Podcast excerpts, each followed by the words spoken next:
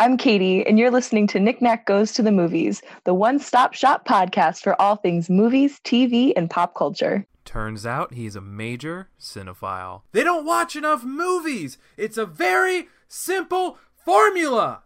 And here we go. While I can't kick off with Scream, the first twenty twenty-two movie, just yet, we will have a guest joining us when we do that. I instead want to talk about the latest from...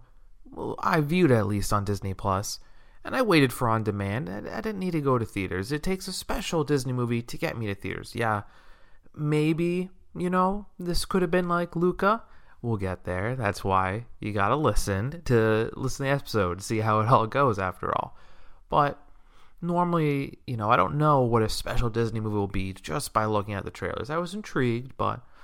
you know, let's take this foray to see if this Encanto is strong or if it just has really good music. Because I will tell you, I have been listening to Surface Pressure for two days straight at work on Spotify before even watching this movie. And that song truly slaps. And one day I may have to update that Disney Music That Slaps list from the way back episode in like twenty twenty, one of our first few. It's a fan favorite episode. That is our second most listened to all time. So how about that? So if you have already listened to that episode, you can come on and proceed to the latest musical movie from Disney. So let's start with the actor stuff. You know how we do. Jessica Darrow, that Surface Pressure song is fire. We can't get enough of it. But besides that, if I had seen Brooklyn ninety-nine, I'm sure I would know a bit more about Stephanie Beatriz. I feel like every clip from that show I see on Tik Tok, it comes my way, and I'm always enjoying it. But there are so many shows to watch on my list. The cast seems super fun, and she looks to be a big part of that. We actually have Marvel and D C show alums in both Renzi Feliz from Runaways, which I really want to get back to, and Diane Guerrero from Doom Patrol, which somehow, like Titans, I have just yet to start. And now with Pennyworth uh, on H B O Max, I mean, I'm going through Peacemaker, but the D C T V show list continues to pile up. Look, if you need a fun voice actor, you gotta rock with Alan Tudyk. That's just Industry Science one oh one. I genuinely don't remember what voice character he was. I think he was just making a sound effect. I think he was the toucan. Uh, sure. Um, but let's talk about both John Leguizamo and Wilder Valderrama. I'm sure Valderrama is not known specifically for this, but if you ever get a chance to watch the T V show adaptation of From Dusk Till Dawn, you will no doubt appreciate all that he brings to that show and that show as a whole.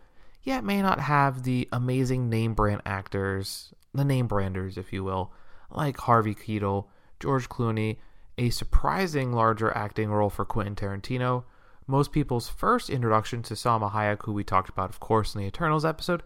And of course, it has Danny Trejo, which is just perfect if it was just Danny Trejo in it. I mean, that's one of my favorite things about the Book of Boba Fett is that part where we have Danny Trejo. If you want to hear something interesting, it's the story of like in the Book of Boba Fett, he's uh, like the Rancor trainer is kind of his thing. And in real life, he's like big in training. Pit Bull's a very misunderstood dog breed. And there's something kind of nice and cute about that. But enough Star Wars, we'll get there. Leguizamo is in so many things. You've seen him in something, I imagine. Be it the probably too ahead of its time with some bad special effects Spawn, to the amazing and quirky Romeo plus Juliet, which constantly gets talked about. If you haven't seen that, go watch a trailer and be amazed. I mean, maybe it doesn't get talked about in your circles, but it sure gets talked about in my circles. The idea of a modern version of Romeo and Juliet with like the old-timey like script dialogue. Ooh, it's something. You will be surprised if you've yet to see it. And he was in a few John Wicks to boot, which is the franchise that gave us back awesome Keanu. Not like that latest Matrix, and I'll quote the Scream thing here, requel. I only talk about Matrix Resurrections so much because it hurts. I cared for the franchise so much, and it hurts my heart, my soul. I don't know what happened there. But let's think positive. Let's talk about this movie at hand, Encanto. So, the plot of this movie, I swear I will try not to get too distracted by the music.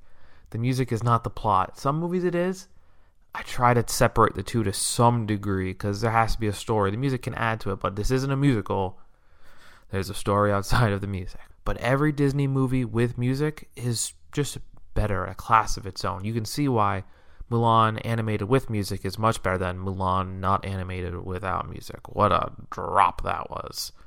Disney movies also find this way to make magic never feel too goofy or cheesy, and Encanto is another one of those that makes it so. From the charming sentient objects like Beauty and the Beast, and just the origin of magic, these movies always find a way to make me feel like Harry Potter, not only in the first movie or book, but even as he grows and becomes a part of the wizarding world, he's always still in awe of it as a concept. I guess that is a great way to illustrate my passion for Disney and Pixar movies. Well, most of them anyway. Some of those direct-to-sequel movies are just not it. And this is your and my friendly reminder to, at some point, all we if we haven't done it yet, gotta watch that reunion Harry Potter thing on H B O Max. It, I'll get there, I swear. Hopefully before the next Fantastic Beasts movie comes out. Yeah, the animations of magical house things in this are super cool, and the music is mad catchy. Some of these songs might be a bit formulaic at times, just a bit, but that doesn't make them less good. Just an observation. So as a superhero nerd, gotta analyze these powers as we go, and I think through the end of it, and early on you kind of saw a fair amount of the powers, I think the one that I would want to have the most is healing people with food. That seems pretty sensational. Sure, the super strength one would be grand. Lord knows I need to get back at gym going in a more regular basis, get my diet back on track, and get back to my under one seventy weight. Gotta stop work snacking. Working on it to be the fit podcast guy you want to listen to and see perform goofy TikTok dances and be the true influencer we all know that I can be. Also, yeah, there's something hilarious about not wanting to talk about Bruno, where that was a strange out of left field running joke in Luca. Man, Luca, what a movie. What a film. And the way that these Disney Pixar movies relate to one another is always a great time. As colorful as the overall look of this movie is, the set dressing as you will, there is some massive emotional damage and trauma all over the place. If you are in for some real-life horror and trauma, uh, grief exploration, buckle up and get comfortable. Because from the jump, that is a huge part of this movie. And man, can we all relate to the movie lead, Stephanie Beatriz, feeling like an outsider, unexceptional, and many other descriptions that would make someone just want to put on Making Love Out of Nothing at All by Air Supply on loop, or something equally sombering. The one that I always think of is One is the Loneliest Number, but I don't really enjoy listening to that song. It doesn't get me in my feels after all. This movie crushes the sad, damaged parts, and having our leads flashback to this world this movie has, you know, you, you walk up these stairs, you touch a candle, you get a fun magic door, and all the magic rooms in abundance. It seems like a pretty sweet thing, but, you know, we get to see her ceremony and kind of this almost feels like the magic or the house rejects her. We know that that's not the case because the house is always rocking with uh, our lead here, but um, it finds a great way to balance, you know, the family celebration of, you know, the new younger member of the family getting his gift, and somehow this kind of feels less like, oh, you know, the magic has ended for this line of family, and instead it's more like, is it something specific to her? You know what I mean? It's more personal and tough to feel like, you know, she's not an outsider. Brutal to constantly, you know, not being directly necessarily told to your face, but the gist is there of, you know, you're not perfect or special. Especially, like, you know, not being included in the family photo they take or these, you know, big moments. It hits you and it feels like, ooh, right there. It's ugh, guttural.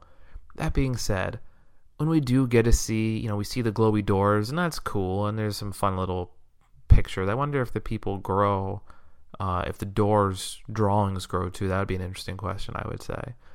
But, um, I mean, I have to, because you're not all, if you're getting your powers at nine, the door must age with you, which is an interesting concept that, you know me, I like about the rules in these movies, and it makes me think, oh, I'm curious about the rules a little more. But getting a little sidetracked here. Like, we're seeing this, you know, how big the rooms are. It does feel a little Harry Potter-esque, right? Small door, big space, and nature rooms are pretty cool. You know, it's this big forest thing growing. I would say I have some bad allergies, so a couple of these rooms, I don't know how I'd feel about with all the allergies that I'd have to. Hopefully that'd be my power, right? That's a good power. No seasonal allergies ever again. I'd take that power in a heartbeat. But talking animals is pretty cool. I mean, I don't know if that would be like the most exciting power. It's neat. You'd always have some buddies. Never can underestimate the power of friendship. And animal buddies are probably pretty cool, cool chums after all. So in the same way that uh, I feel like I super relate to Epony in Les Mis, one of my favorite musicals, up there with Sweeney Todd. Uh, I like him a little darker, you know, me, dark and brooding Nick after all. And I always related to her character, you know, and maybe this sounds silly, but destined to, you know, never find true love or whatnot. And I could see in the same vein people relating, a lot of people, to this movie and the conflicts that are so ingrained in, honestly, probably a bunch of family members, but we'll stick with our leading lady for now. I mean, we all compare ourselves to others, social media and whatnot. And this movie reminds me a bit of how much I want to, like, prove myself constantly and seek validation. Damn. Wasn't ready for an open book therapy session on the airwaves. But uh, maybe you can relate, and we can all bond over this together. We can talk on all the different social platforms about how this movie really, really brought some things home after all. So the conflict could not just be internal. At least there has to be a guise of something going on, some uh, call to action, as you will. Literary storytelling one oh one. I mean, if you want a clear definition of this, first, like Lord of the Rings or the Hobbits, even, you know, the call to action, like, oh, I don't want to do it, I don't want to do it. And then they have to go do the thing and throw the ring in the volcano or stop the big bad C G I monster, whatever it is. And visions of the family and house losing magic. That is about as scary as anything in this world and community that relies heavily on both of those things. And finally seeing the Under the Surface song, visually great. It has a Hercules reference, which you know I love. What music in Hercules after all? I'm all about this. And this song too shows that how everyone is stressed or feeling this inadequate feeling, and we put on ourselves, you know, or someone throws on us all this pressure, which is the name of the song. I mean, overall, we can constantly relate to this whole thing. I'm pretty interested in this narratively as too. You know, obviously the deep personal stuff is great, but, you know, there kind of is this mystery of there's an issue and it takes a bit to kind of figure out what's going on, the suspense, the internal conflict. There's a little bit of external conflict, but mostly it's kind of deep-seated. You know, things are going pretty well for this movie in my book. Kind of like I've had the same thought with Frozen two. Frozen had a clear villain. It took a little bit to figure it out, but it had a clear villain. Frozen two, the movie doesn't have a real villain. Sure, there's some people doing bad-ish things, but the true villain really was just the unknown. The whole song Into the Unknown is all about that, right? Sure, everyone is all on the Bruno hate train because he's weird and different. Uh, kind of, honestly, like Druig in Eternals. And think, look, he turned out great, as we talked about in that episode. He was one of the better people, even with his crazy, weird power. And, you know, people are all anti the powerless, magical daughter. It must be her fault. I mean, the emotional villain is, of course, at times, especially for most of the movie, uh, Abuela Alma. But none of this is like a true, you know, Ursula or the evil queen villain where, you know, it's so cut and dry. And when we do finally get to meet Bruno, of course the similarities are there with Mirabel, our protagonist. I mean, he has powers, sure, but he is truly misunderstood, and I mean, he says it and it's pretty obvious. I mean, he even has no clue uh, where to go from here with his powers, how to, like, everyone says, help the family and help the community, do whatever. And he is, at times, you wouldn't have thought it, right? The injection of humor in this movie. Like sad, depressing humor at times, a tragic figure, but I'm all about using humor as a coping mechanism, and I know I ain't the only one who does that. Also, the Bruno song, I don't know if I'd heard it as much as some of the earlier ones, but it's pretty good and catchy and amazing too. So yeah, this music is it's pretty, uh, pretty rockin'. I'm rocking with it. But oh man, this movie at times and this is the only negative I'm going to have, that not a lot is happening. They are even saying nothing. There is so much emotional storytelling going on, growth of most of our characters in the Madrigal family. I think some of them, the maybe the lady who had the weather thing, I don't know if she got a ton of development, neither did the powerless folks in the family, didn't get a ton of spotlight, and that's fine. But I think you have a lot of these people opening up about their own concerns, fears, traumas, and no one is perfect. Even perfect flower daughter. We all have trauma and issues. It's like the saying goes, everyone's pain is still pain. You, it's not a it's not a game or a comparison of who has more pain and deep-seated issues, right? Like, I'm vibing with this. This this theme, this tone, like we said already and constantly, the therapy of this and some of our newer Disney movies is just sublime. And it takes a super interesting take on family and family roles. Color me super intrigued. As someone who grew up saying, uh, I, I don't even remember it, but must have said it as a joke that I grew up on the math farm. I thought creative me was a little bit of an outsider. And as I've grown, I know that creative me is what makes me, well, me. Emotions aplenty and a nice emotional epiphany and to boot. This is a great coming-of-age story. More people need to see. Onward, and maybe because I wasn't a parent, I don't know, it never truly hit the mark for me in the same way. Missing out on some bigger, grander narrative. I, something just didn't click with Onward when I watched it. But this movie has so much pain, like deep-seated years of therapy still won't be fixed pain. And when the family breaks, you know, there's the emotional breakage that's visualized in the town, the house, and all the cracks going around. Being too focused on being perfect and strong, and my word, when it all falls to crap, it is something. There is something about the amazing nature of the the house and how it represents the family. I mean, look, that's obviously what they were rocking with and going for here. But I do like that, even though, you know, I think I even wrote it early on and I kind of had changed it. The, the house, you know, magic rejected her at first. But I don't, you know, that's not really the case because you watch the movie, the house is constantly protecting and helping Mirabel, especially in the scene when it's all falling down. It's like fighting to help her in its last house breaths.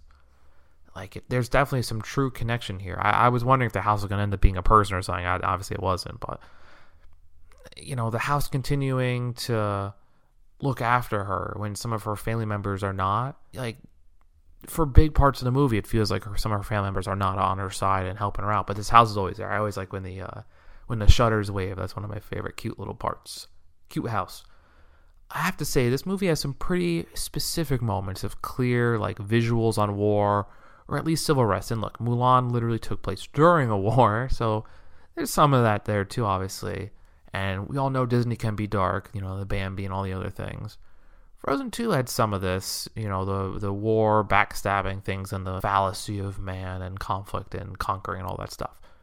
But this feels more seen and visible, and this felt like a new level to this. And I was all about the stakes and hardship seen in the movie with conflict. A lot of emotional conflict, but it's a hard and truly uplifting narrative. Dang, you know, like Luca, I, I didn't expect it, and that's where Disney gets you. I didn't see it being as exciting and important. Not exciting in the same way as like a Die Hard or something, but exciting nonetheless. I don't know if I expected to see like a true evil from uh the family matriarch, kind of like Tangled. I kind of that's where I was expecting to go. But instead of a true villain to this movie, it really, the, the big conflict point, it's emotional walls.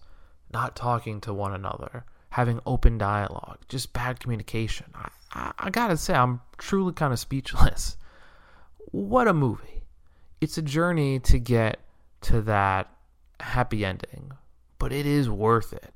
And the metaphors for needing a new foundation for their destroyed house, as well as a new foundation for their family, I mean, come on. There you go again, crushing it. If a movie makes me cry at the end, yeah, it's a good one. It's a real one. It is not Coco, no, but it's pretty gosh darn good, I have to say. The emotions of everything and how connected the family and town all are, And of course, having Mirabel bring the magic back to the house, super important and powerful. And when the whole family is back together, Bruno included, for the big, you know, photo that was missed in the beginning, perfect ending. And while I wonder if the whole true gifts all long angle is better, or, you know, if, you know, she didn't need a specific tangible gift is better. I like that Mirabel didn't need to have, you know, oh, look at this, now you got a big special gift. That might have cheapened it all a little bit. So if you want to say, you know, she wiped her hands before touching the door and that wiped the magic away, you know, that she had the magic all along, or the power of love, you know, or however, there's many probably angles you can go with this. But however you want to do it, I think they're all pretty good. I will go with, I think, she didn't need a gift to be special. The ordinary girl brought her family together in a more healthy way that helped them all discover and embrace one another, and even embrace themselves. If you ask me, that's pretty gosh darn special. So let's look at the Letterboxd rating. It's pretty good. I, I think the average is maybe three and a half stars. I'm going to go with four. There's a lot of good here. And I talked a lot of positives here. You know, you'd say, well, why, why is it a nine? Why is it a ten? Well, I haven't given out a ten. I don't know if I ever could. I don't know if anything could be perfect, perfect, but why not a four point five then, Nick? Well, I'll tell you. A lot of good. The colors, the visuals, the music, the emotions, they're all spectacular. I've gushed about this so far. But there are some parts where things slow down just a bit, or just, you know, maybe overall this movie's a little slow. But it's a really good movie. Go, go watch it. So that was Encanto, another great movie from, you know, the minds at Disney. I've talked ad nauseum to you all about how much I love horror seemingly being the reason of grief, therapy, exploration, people overcoming these hard moments. You also know I truly believe the best Disney movies have the best music. I will rank this up there eventually with the others, but this movie combines a lot of good things of therapy stuff, music. It's a lot of good. And with Therapy from Disney this week, next episode we can talk about those same notions of overcoming things in the latest from Scream franchise with a guest. How about that? But what did you think of Encanto? Let me know however you keep up with us on social, on Tik Tok, Twitter, Instagram, and more on Nick Nack underscore I C and Nick Nack Movies. So as always, until next time, cinephiles. Yeah, until next time. Are you not entertained? I think this is going to be the beginning of a beautiful friendship. I don't like goodbyes. Let's just call this "See you later, alligator." No, no, no, no, no, no. Nick Nack Goes to the Movies.